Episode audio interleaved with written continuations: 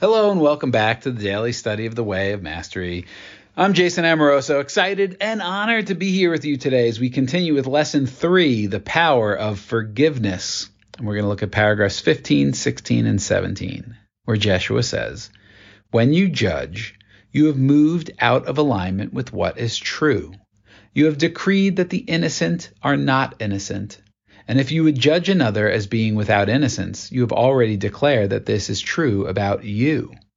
Therefore, to practice forgiveness actually cultivates the quality of consciousness in which you finally come to forgive yourself. And it is indeed the forgiven who remember their God. Beautiful paragraph by Jeshua. When you judge, you've moved out of alignment with what is true, which is you are divine, you are perfect. And when you're judging another, we've already seen that your judgment of another is just a projection of what's inside of you. So you're moving out of alignment with what's true about you, and you're also thinking something that's not true about them. You've decreed that the innocent are not innocent. They're not innocent. Look, they're wrong. For whatever reason, whatever judgment, they're wrong. And if they're wrong, that means I'm wrong.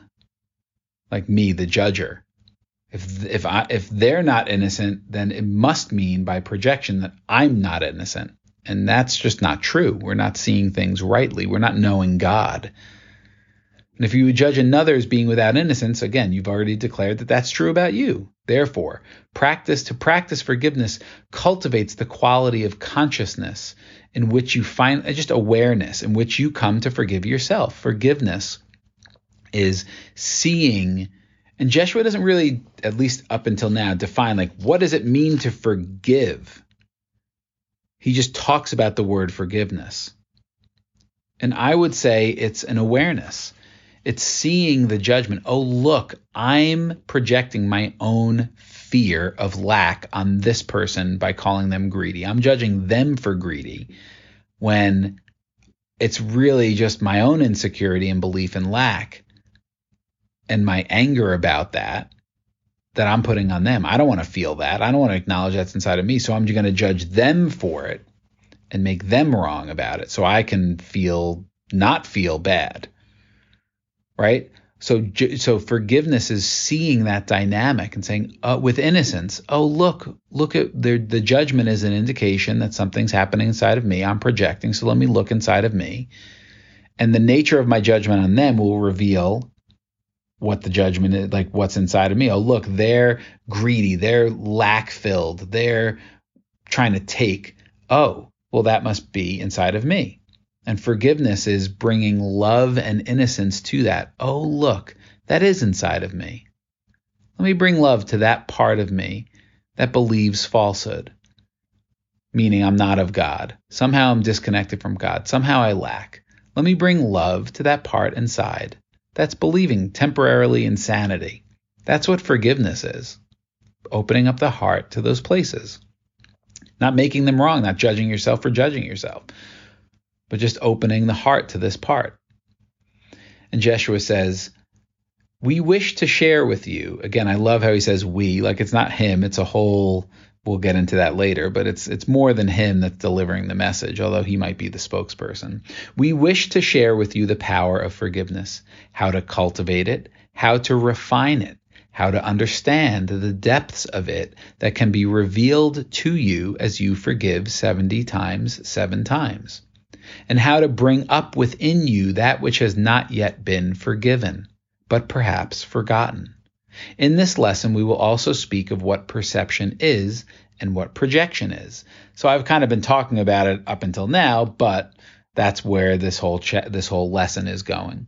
So how to cultivate forgiveness, how to refine it, how to understand the depths that can be revealed to you as you forgive, and how to bring up the things that you have not yet forgiven because you've forgotten of them. And we'll learn what perception is and projection. In paragraph 17, Jeshua says, Beloved friends, these things are of critical importance for anyone who enters into a so called, quote, spiritual path, end quote, must eventually face and deal with their deep need for forgiveness, which is an expression of the soul's deep desire to be forgiven. For there is no one who walks this earth who has not been touched by the poison of judgment. And so let's just call it what it is.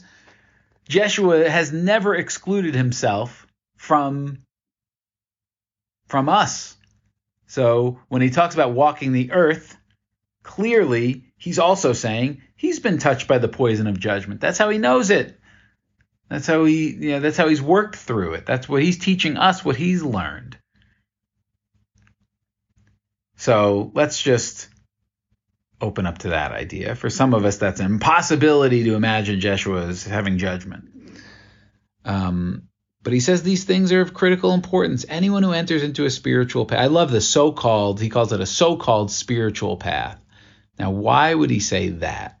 Maybe because all paths are spiritual in that we are spirit. How could it be anything but? So I think he's kind of using tongue in cheek that people who call themselves spiritual are kind of being silly because it's all spiritual. So they're trying to maybe make themselves separate or special in some way from the other non spiritual folk. It's all spiritual, it's all spirit. So he says, for anyone who enters into a so called spiritual path, just implying people who want to wake up to the reality of God as love, as your reality, he's saying, must eventually face and deal with their deep need for forgiveness which is an expression of the soul's deep desire to be forgiven, a call for love, to reference yesterday's episode. For there's no one who walks this earth who's not been touched by the poison of judgment. Amen. We're all in the same boat. And Jeshua is also been there and teaching us ways to move out of that, out of the dream of separation.